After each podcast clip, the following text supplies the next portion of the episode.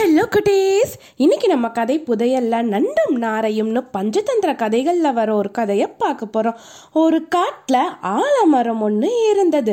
நாரைகள் எல்லாம் அதில் கூடு கட்டி வாழ்ந்துக்கிட்டு வந்தாங்க. அந்த மரத்தோட பொந்தில் இருந்த கருநாகம் ஒன்று அந்த நாரைகள் இடுகின்ற முட்டைகளை எல்லாம் தின்னுக்கிட்டு வந்தது. என்ன செய்யறதுன்னு தெரியாத நாரைகள் தன் நண்பனான நண்டு கிட்ட போய் யோசனை கேட்டாங்க. நண்டு கருநாகத்தை கொல்ல ஒரு அருமையான யோசனைய சொன்னது.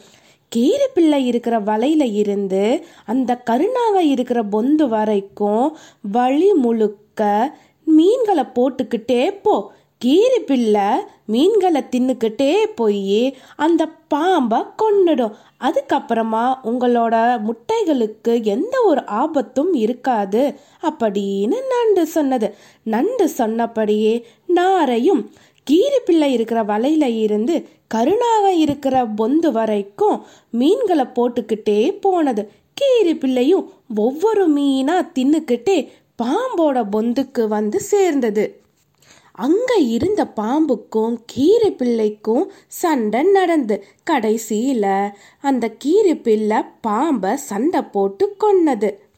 நாரைகள் எல்லாம் சந்தோஷமாக இருந்தாங்க. அப்பாடா இனிமேல் நம்மளோட முட்டைகளுக்கு எந்த ஒரு ஆபத்தும் இருக்காதுன்னு நிம்மதியாகவும் இருந்தாங்க.